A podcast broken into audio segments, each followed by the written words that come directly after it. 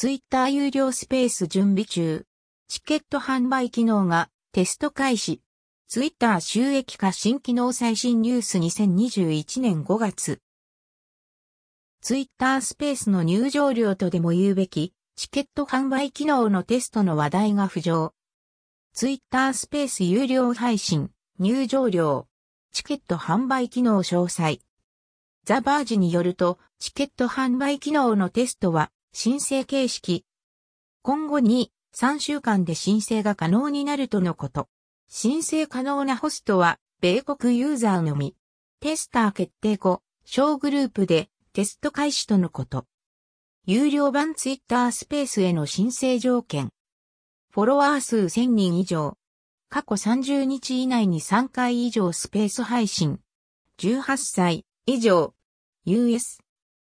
どこかの段階でエリアが拡大ということも考えられるので、ツイッタースペースでの収益化を考えている人は、事前考慮を。ツイッタースペース有料配信の収益関連。アップル、グーグルの手数料を引いた金額からツイッター社とユーザーで分配。ツイッターは手数料として20%を徴収。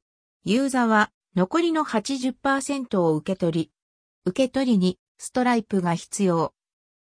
ツイッタースペースの収益化機能はアプリサイドメニュー内に Monetization タブが表示される模様。さらに Super Follow、Ticketed Spaces とメニュー分岐。その他、ツイッターの収益化機能としては投げ銭の Tip Jar も存在。この絡みでツイッタースペース内での投げ銭機能も話が上がっている。さらに限定コンテンツを配信することが可能なクリエイターのサブスクリプション機能、スーパーフォローの話題も。参考、ツイッタースペースフォロワー600人未満で配信する方法。ちなみにツイッタースペース自体のテストは一部ユーザー限定で2020年12月下旬に開始。同月内にテスター募集のアナウンス。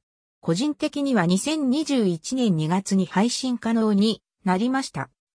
現時点フォロワー数600人未満は、ホスト配信ができないことになっているが、申請フォームから応募で使えるようになったと人が多数いる模様。こちら記事内の申請フォームをチェックしてみてください。その他、フォロワー数が600人未満でもスペース配信をする方法に関して、スタンド、デシメートルで話しました。